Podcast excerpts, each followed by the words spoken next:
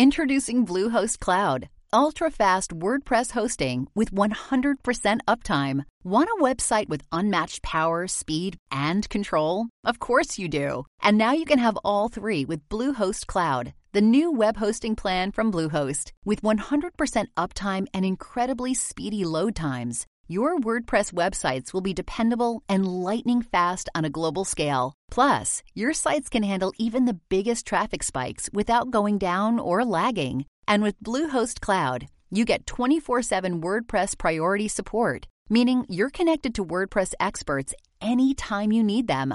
Not to mention, you automatically get daily backups and world class security. So, what are you waiting for? Get Bluehost Cloud today by visiting Bluehost.com. That's Bluehost.com. Your brain needs support, and new Olly Brainy Chews are a delightful way to take care of your cognitive health. Made with scientifically backed ingredients like Thai ginger, L-theanine, and caffeine, Brainy Chews support healthy brain function and help you find your focus, stay chill, or get energized. Be kind to your mind and get these nootropic chews at olly.com. That's O-L-L-Y dot com. These statements have not been evaluated by the Food and Drug Administration. This product is not intended to diagnose, treat, cure, or prevent any disease. This episode is brought to you by Audible.com. As you know, Audible is the internet's leading provider of amazing audiobooks. With over 100,000 titles to choose from, everyone should be able to find something, hopefully each month, to enjoy. This time I would like to recommend two books. One is A Pearl Beyond Price in World War II books, and the other is A Story of Faith and Despair. The first book is the one, the only, the granddaddy of them all, The Rise and Fall of the Third Reich by William Shirer.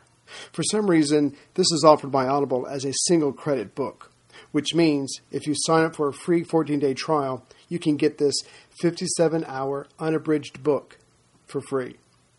It's simply the entire story of World War II from Nazi Germany's point of view. But what's more, it starts with Hitler's grandfather and also fills you in on the future leader of Germany's childhood and through World War I and the Beer Hall Putsch and his rise to power. And if you continue your membership with Audible, and I hope you do, they have different plans to suit your needs. The other book is Bonhoeffer Pastor, Martyr, Prophet, Spy a Religious Gentile versus the Third Reich by Eric Metaxas. Sorry if I said the name wrong. Discovering faith in a Harlem church, Dietrich Bonhoeffer returns to Germany and openly speaks out against Hitler and the Nazis. But as brave as that was, he backs up his words with action. He becomes a double agent and is in on the plot to assassinate the Nazi leader. But as we all know, Hitler was not assassinated, and Bonhoeffer is found out. Now his faith will be tested. And I'll leave the story right there. So if either one of these interests you, please go to my website, worldwar2podcast.net, and click on the Audible link. And while you're there, check out the new website put together by Paul Finch of Scotland. But more on that later.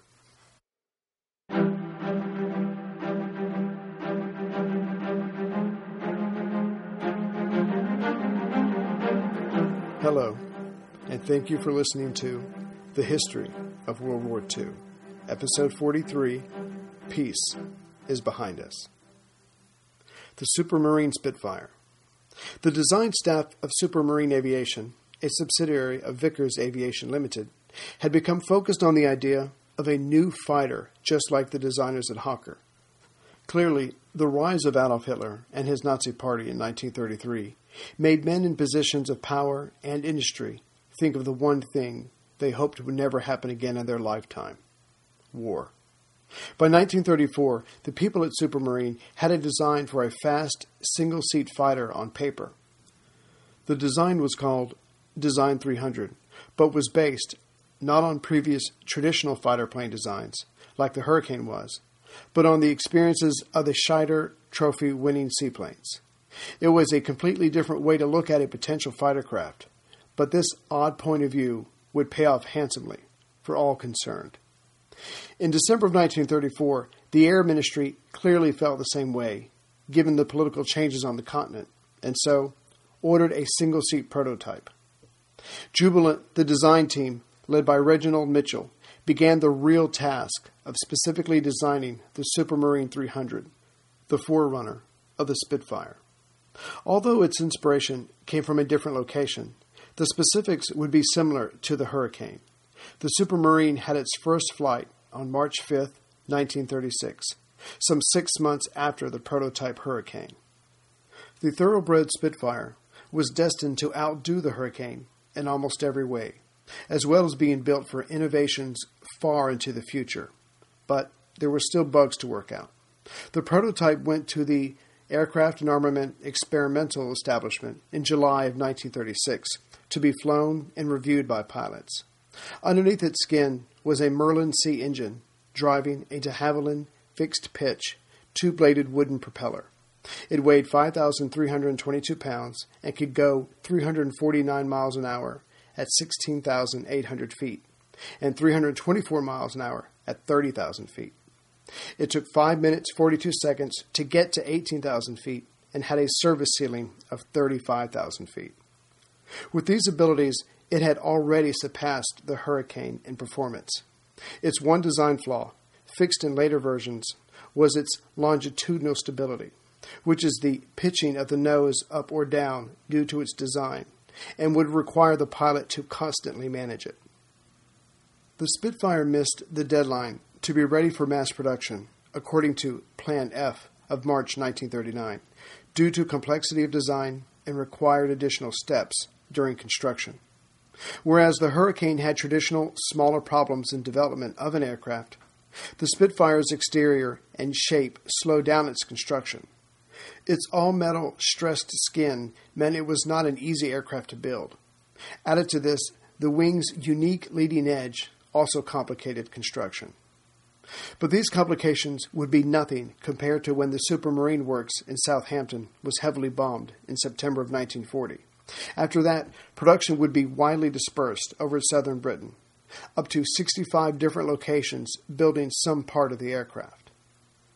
Throughout late 1938 and through 39, early production of Spitfires were sent to a squadron for a 400 hour intensive flying trial. Pilots made recommendations and changes were made. The Merlin engine was eventually replaced with a newer version, and the two bladed fixed pitch wooden propeller was replaced by a de Havilland Hamilton two pitch, three bladed metal propeller. This propeller was heavier, normally not considered an improvement in aircraft, and the new flying speed was barely improved, but there was a significant improvement in its climbing ability. And considering its slotted role to take on the ME 109 and 110, this improvement was a godsend. The earlier version did not have a bulletproof windscreen or armor, but that came later. The original idea was to have eight 303 machine guns with 300 rounds each, but due to a lack of production of these guns, the compromise was to mount only four guns. Later, as production increased, four more were added. The idea for change came from various and varying levels of important sources. The initial pilots complained about bumping their heads on the flat roof of the cockpit canopy, so a humped canopy was installed, thereby giving the Spitfire its characteristic profile. During the Battle of France, a captured ME 109E clearly showed the British engineers that the Spitfire 1, with its two bladed wooden propeller, was lacking in several performance aspects. So, a massive organized effort was made between June and August 1940 to make sure that all Spitfires were using the constant speed propeller. The ME 109 was a little faster and could outclimb the Spitfire, but the constant speed propeller improvement negated a lot of this. This war was unlike the wars before it. In this war, victory did not depend on the leader, his rousing speech, or physical prowess. No, a country's economy and industrial capacity now played a significant role, and Britain had one of the leading economies and industrial platforms. With each day of holding the German onslaught at bay, the British were able to step back and take a look at their war conducting ability. Tactics changed, unproductive leaders were replaced, and machines, like the Spitfire, were constantly improved. The Spitfire soon received four more guns, as well as the 1,175 horsepower Merlin 12 engine, and with each tweak, the Spitfire came to mirror the performance ability of the ME 109. Soon the difference was determined by the person holding the stick, as opposed to the machine he flew. And when the RAF improved their tactics, which we'll cover later, and aligned them with those of the Luftwaffe, the fight in the air was almost on equal footing. As impressive as the Spitfire was and would become, its labor intensive construction meant that they were built at a slower rate. Still, its successful contribution cannot be argued. For example, although outnumbered by the Hurricane by a ratio of 3 to 2, throughout the summer of 1940, the Spitfire inflicted more casualties than the Hurricane. No wonder it captured the imagination of the British people that summer and fall. But to be a pilot of a Spitfire, with all its speed and agility, did not guarantee a pilot's return. Because the RAF strategy was to focus on German bombers, the British would lose significantly more single seat fighters than Germany. In fact, during the month of August alone, the RAF lost 118 Spitfires, with a further 55 damaged. There were also 237 additional Spitfires lost to enemy bombing or removed from inventory for various reasons. These losses, coupled with the fact that only 163 machines were constructed that month, meant the use of Spitfires were razor thin in August. However, their numbers were even worse in September, with only 47 Spitfires delivered. Obviously, these machines, with capable, experienced pilots flying them, could do the job. But that was the question, wasn't it? Their numbers were never enough to guarantee safety from invasion, and experienced pilots became fewer as the battle went on. An excerpt from Squadron Leader J.H. Ginger Lacey. We scrambled, and the 12 aircraft formed up for a formation flight across the airfield in preparation for an intercept on a large German raid that was approaching the Thames estuary. As we passed south of Southend, we saw the raiders. More than 50 HE 111s, plus the usual ME 109 escort. As we approached head on, the CO decided to use an attack which had previously stood us in good stead. The squadron closed up into a tight formation and flew through the German bombers head on, with all our 96 Brownings firing. This had never failed to split them, and after that, it was a case of selecting individual targets.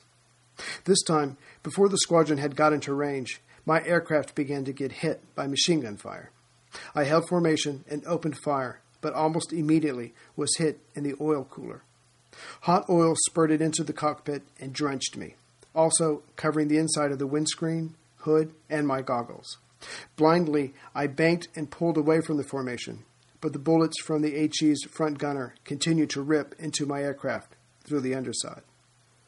When the engine stopped pumping oil over me, I pushed up my goggles, slid the hood back without trouble, and switched off the engine, which was giving every indication that it intended to seize. Also, just to prove that his previous shooting was not an accident, the German air gunner hit me again from directly behind. Hurriedly, I prepared to bail out as there were too many ME 109s around for my liking. I jettisoned the emergency door on the right of the cockpit and undid my straps, but a glance over the side showed me I was over the water, and having no wish to fall into it, I changed my mind and did my straps up again before I fell out, as the air was very bumpy. I glided over the island of Sheppey with the intention of bailing out over land. But when I realized that there was no real need to bail out, and that I had a choice of various airfields on which to attempt a forced landing, I glided back to Gravesend, pumped the wheels and flaps down by hand, and landed, rolling into a stop within inches of the spot where I had been parked previous to taking off. And now, the story of the Battle of Britain. On the other side of the Channel, in occupied France, Hermann Goering made it clear what he wanted from his air fleet commanders in a directive on June 30th. As an overall strategy had not yet been worked out, he wanted small formations sent over the Channel to acquaint themselves with the area, gather information about shipping, test the strength and tactics of the RAF, but most importantly, to do all this while husbanding their strength. A plan would be put together eventually, and he wanted his own branch of the military ready for whatever came. The head of the Luftwaffe then put the Herculean task of closing the English Channel to enemy ships on von Richthofen's 8th and Loerzer's 2nd Fliegerkorps. But Loerzer didn't think it would be a difficult task, and so put his underling, Oberst Johannes Fink, in charge. Fink, a hard worker and much more practical than his superior, was given the title Kanalkampfführer, Channel Battle Leader, and started to liaise with Richthofen. He stationed himself on the cliffs of Cap Blanc Nez and could see the radio towers massed on the far side. In time, he would come to understand more and more of their significance. As Fink and Richthofen started on their assignment, Fink's neighbor, Theo Osterkamp, the Commodore of Jagdgeschwader 51, or JG 51, as we saw, realized his days of solely hunting RAF fighters were coming to an end. Osterkamp respected the British and knew that his assignment would not be easy. But now all of this was coming to an end, as his fighters would have to protect the bombers looking for British convoys. Before now, Osterkamp had been taking his Geschwader over the channel on Freie Jagd, or free hunting sweep operations. Air Vice Marshal Keith Park of 11 Group unknowingly countered this by not allowing his fighters to engage the enemy if they were only made up of fighters. Osterkamp had tried to outmaneuver this order by attacking the patrols guarding the convoys, but now even that wouldn't work out. There was a huge difference in free hunting sweeps and flying protection for the bombers, even if they did manage to sink ships. The RAF fighters would not, could not, be the main targets now. Fink, being practical, tried to work out an agreement where the ME 110s would protect the bombers and the ME 109s would be free to hunt. But Osterkamp knew the limitations of the ME 110 and also knew his would have to stay close and make sure the bombers made it home safe. He couldn't justify losing men and bombers just to attack RAF fighters. So the air fleets got into a routine that they would more or less keep until Adlertag in mid August. Single aircraft from meteorological units would fly sorties and gather information about the weather and cloud cover. Then, reconnaissance flight took to the skies throughout the day and photographed ports and airfields, assessed the raids from the night before, and most importantly, looked for shipping. The routine would call for any shipping found to be attacked, and at dusk, for harassment raids to be launched. Their main targets would be docks, oil installations, factories, railways, airfields, and of course, ships. And finally, when they returned to base, they would report on barrage balloons, anti aircraft fire, and searchlights. Dusk was also the time when mines were laid by bombers or special seaplanes. The idea was to disrupt transportation and report anything unusual, and in general, to make ready for the coming invasion. The Luftwaffe personnel, though not involved in the planning between the Army and Navy, knew any invasion would happen between the Straits of Dover and Britain's main naval channel base at Portland. Still, they laid mines and bombed all over Britain in order to confuse the issue and disrupt supplies. And the nighttime raids certainly focused on mining, since it was near impossible for the RAF to actually find and engage them. The British did not have airborne radar or a nighttime fighter yet, but that would change, and sooner rather than later. The battle, July 16th through the 19th. Shortly before July 16th, Major Josef Schmid, chief of Abteilung 5, the intelligence service, submitted a report to Hitler entitled A Comparative Appreciation of the Striking Power of the RAF and the Luftwaffe. In it, he estimated, rather accurately, the number of first line fighters of the RAF. But then he missed a step when he wrote that the ME 109 was superior in all aspects to the Hurricane and Spitfire. He made it sound as if the aircraft of the RAF trying to contend with his fighters was a no hoper. But then in his report edged back to reality when he confessed that the ME 110 was inferior to the Spitfire.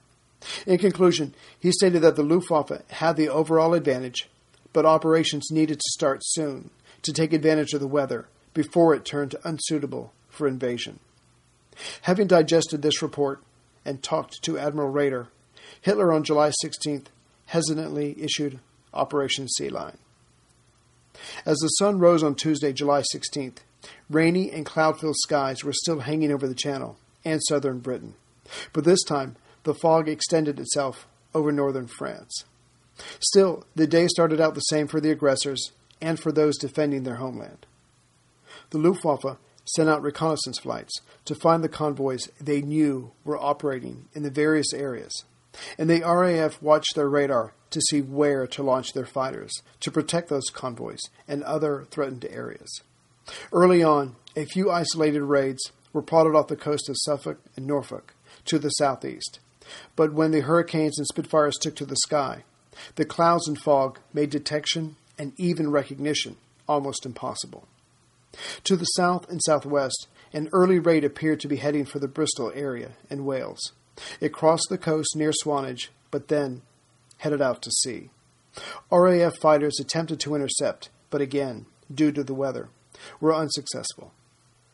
Low level radio eavesdropping heard the German reconnaissance aircraft give out the weather situation of the Aylesbury and Selsey districts. Clearly, the Bristol Channel was of extreme interest to the Luftwaffe, and they would return. Later that morning and into the early afternoon, raids were plotted off Lizard far to the southwest, and Start Point, just above the Isle of Wight, again searching for shipping and sizing up the weather. The Germans were hoping to stumble upon any part of the significant shipping coming or going from the British ports, and so kept up the patrols. About 2:30 p.m., a Heinkel was spotted by an observatory station over Cardiff in southern Wales, and fighters were quickly sent up, but were unable to make contact. Later, Fighter Command got another chance to the south, around 5 p.m., when Junkers 88s were plotted off the Isle of Wight. 601 Squadron responded, and this time managed to locate them and score two hits. To the north, the activity was relatively light due to the weather as well. That afternoon, only three raids were plotted, but only one was intercepted. 603 Squadron was able to find and shoot down an HE 111 about 25 miles northeast of Kinnaird Head. The pilot then saw two survivors in a rubber raft, but they were never located. Soon after, Peterhead and Fraserburgh, both north of Aberdeen on the east coast, were bombed. Fortunately, the damage was not serious. Again, the weather probably limited visibility on the attacker's bomb run. The day ended, and those many convoys under the clouds kept Britain fed and supplied for one more day. That night had little activity as well due to the weather, and no bombs were reported dropped. Still, there were German aircraft flying over Great Britain to the north and east, laying mines and looking for opportunities. RAF losses for the day were two aircraft, and the Luftwaffe lost five. Total recorded losses so far were 24 and 49, respectively. 128 patrols were launched on this day, which involved 320 aircraft. Just over 1,100 barrage balloons were sent up, and about 20 of them were lost. No aerodromes or airfields were reported as unusable. As bad as the weather had been for the last week, on Wednesday, July 17th, it actually got worse, or better, depending on one's point of view. The clouds and fog were now joined by rain, and to the degree of hindering even the daily reconnaissance flights. Still, the Air Fleet commanders, Sperrle and Kesselring, knew the convoys were out there, and so waited out the morning and hoped for an improvement. When nothing changed, they sent out their aircraft anyway, hoping chance was on their side and they would find shipping. So raids were plotted by Fighter Command over Scotland, to the east of London, and to the south. At Dundee, about 30 miles north of Edinburgh, the Germans did locate ships and attacked. Damage was inflicted, but no ships were sunk. Other raids were plotted further north over the Orkney Islands, but no attacks were reported. The RAF diligently gave chase, but no aircraft were intercepted. To the south, the Germans found trawlers off of Beachy Head, which is about 50 miles east of the Isle of Wight, and harassed them. But again, no ships were sunk. One of the defending Spitfires never returned and was never found. There were other raids nearby, but further inland, and bombs were dropped on Surrey, Kent, and to the west of Portland, but no major damage was reported. But then, at 3:40 that afternoon, three Heinkels appeared over Portland again and dropped six bombs on the Maer oilfield depot. This time hits were scored as slight damage was done to a railway. The clouds that had been protecting British interest had allowed the bombers to slip in. It seems that two could play at this game. Further to the west, ships were bombed near Dartmouth, but again, none were sunk. The visibility limited the attackers' chance to just luck.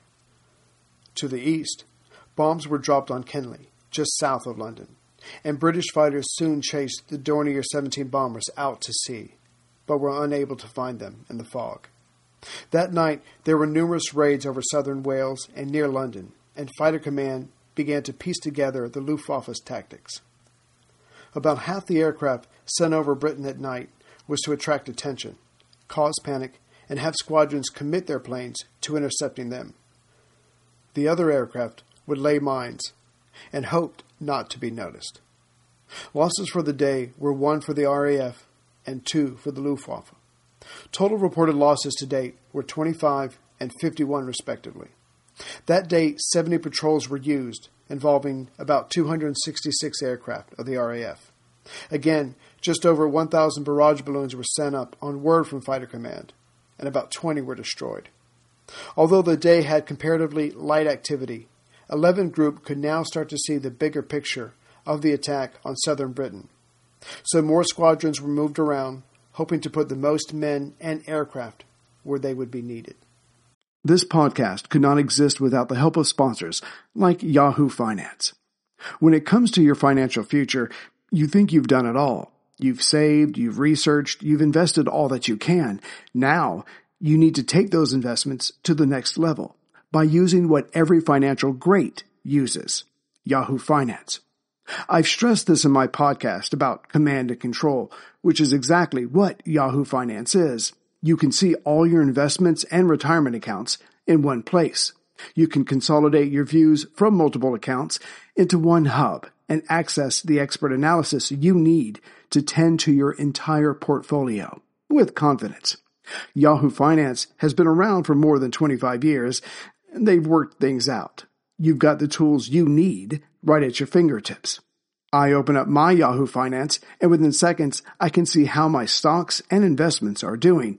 And basically, investing, it's all about growth. And in order to grow, you need to know what's going on. For comprehensive financial news and analysis, visit the brand behind every great investor, yahoofinance.com. The number one financial destination, yahoofinance.com. That's yahoofinance.com. For the eager Luftwaffe pilots, a time without rain and clouds must have seemed like something from a previous life. Because on Thursday, July 18th, Clouds hung over the eastern part of the channel, and rain continued to fall in the south. Early that morning, numerous small raids were plotted and reported crossing over near Bournemouth, just west of the Isle of Wight.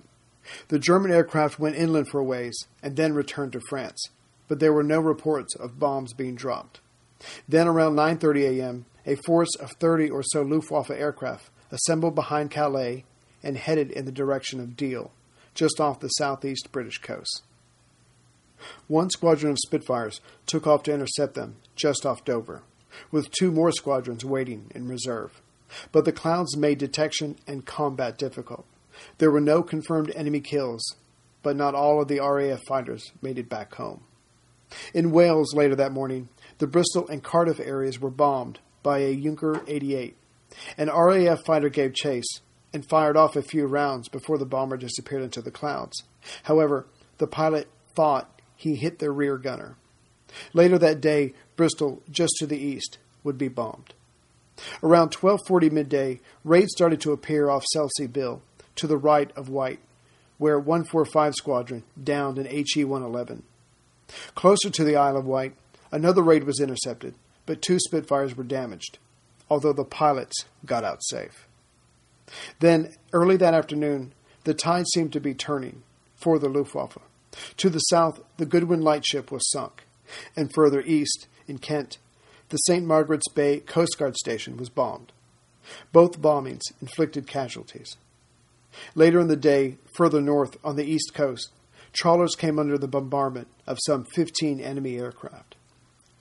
Earlier, to the north in Scotland, just before 10 a.m., a Heinkel 111 bombed the Montrose Aerodrome, or airfield. Witnesses said the bomber dove as low as 500 feet.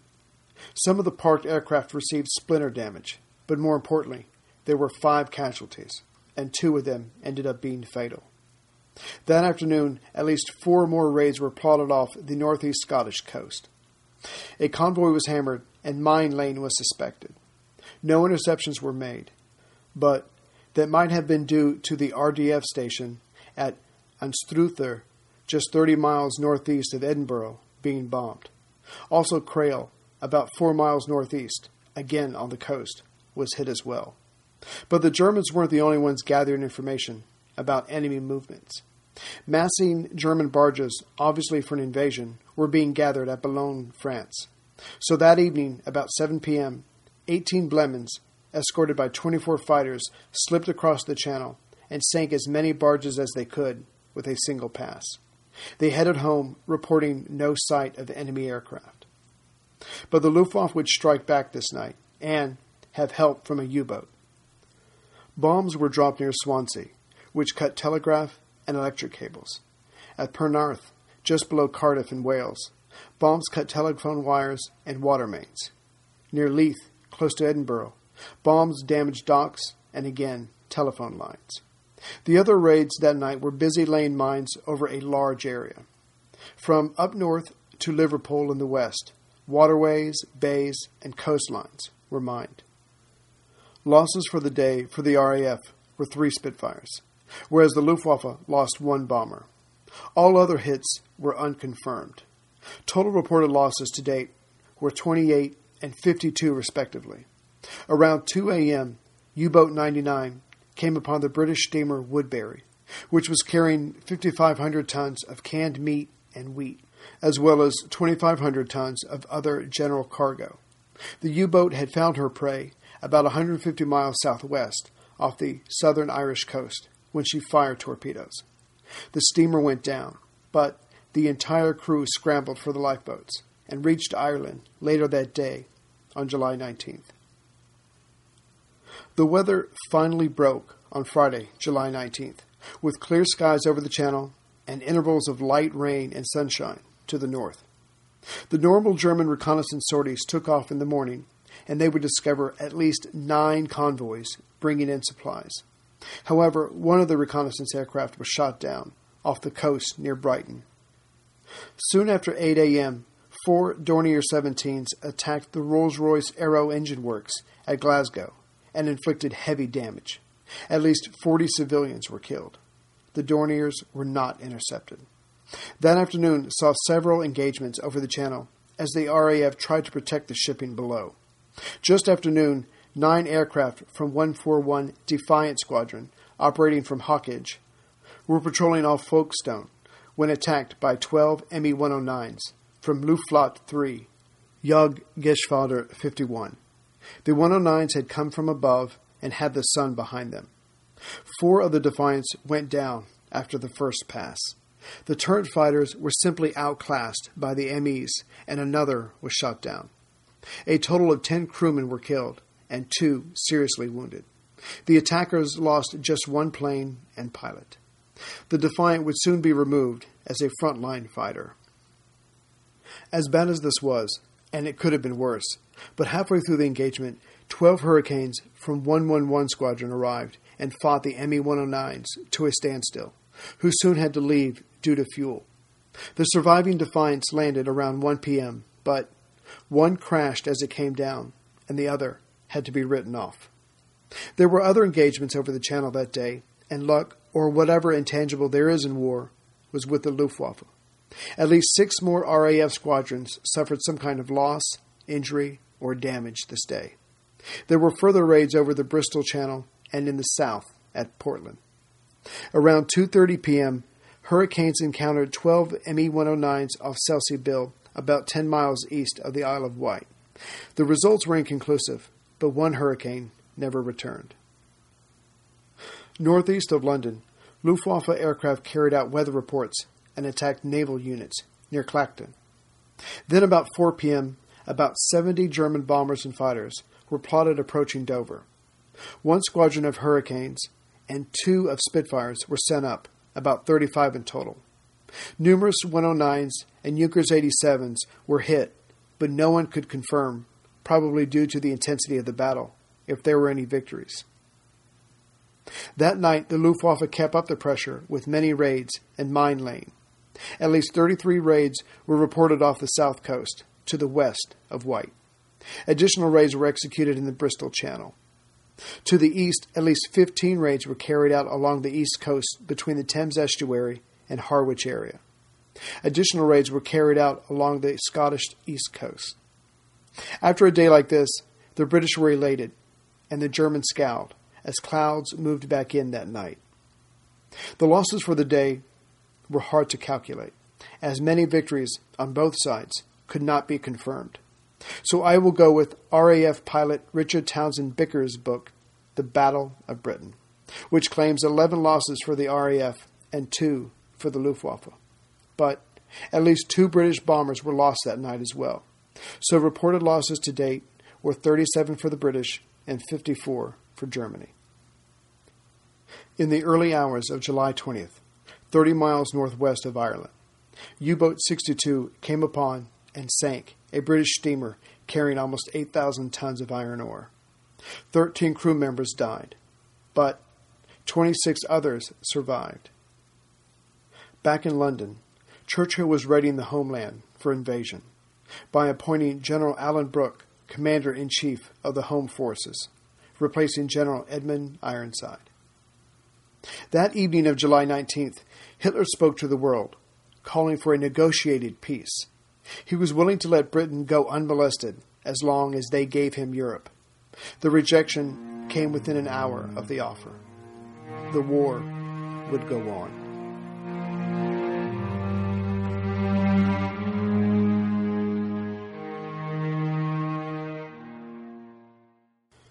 Greetings from Central Virginia. Um, so the new website is up, and a lot of you have written saying that you really like it. So again, I just want to thank Paul Finch. He did everything, not me. Um, and you've probably noticed that the other feeds are off of iTunes. So if you're confused or whatever, you can search my name, Ray Harris Jr., or you can just go to worldwar2podcast.net and find it there. All the episodes are there. Uh, they're in the MP3 format. Um, this is the last episode I will load on to the old website. Um, it's still out there, um, but it's not attached to the, the domain and it's not on iTunes. But just in case you're listening to this and you're not going through iTunes or you don't have an iPod, please go to worldwar2podcast.net for uh, further episodes. I just wanted to let everyone know when it comes to the uh, number of reported lost aircraft. Um, trust me, I've got at least 11 books sitting on my desk right here. They don't always um, agree, so I'm just doing the best I can. But still, I just want to give you an idea of the losses that come and how they start to separate as, as the RAF does better, but at the same time, the losses that they do suffer. So um, my numbers aren't 100%, but I, I think that they're pretty reliable. Oh, and one more thing about the website. Paul and I are still working on it. So, as far as pictures and maps, um, I'm getting around to it as fast as I can. But as you can tell by this website coming out sooner than I normally get them out, I'm really focused on this. I'm trying to to get everybody to go to the new feed, to go to the new website. So I'm going to try and pump out a couple of episodes just as fast as I as I can. And lastly, I just want to say between Paul's amazing website, um, the new feed, the new format, the other one's disappearing, everything, I've probably gotten close to 100 emails in the last week and a half, and I haven't had time to respond to those, but I will get back to every single one of you, I promise. Even if it's just a thank you for writing or whatever, I will get back to you. Back to you. So sorry about the delay, um, but I'm working on it. Uh, and finally, I know it was months ago that I recommended a book, um, Last of the Few by Max Arthur. Um, it's a collection of stories from RAF pilots and German pilots, Polish pilots, women in the RAF, that kind of thing. Um, but you should look at that one again just because I've, I've listened to it three times now. And the more that you go into the Battle of Britain and you listen to that story, um, when it first starts out, they're all young and they all have uh, heroes from World War One, the pilots from World War One. Then they get into the training, and some of them get into it in a very back backwards kind of way.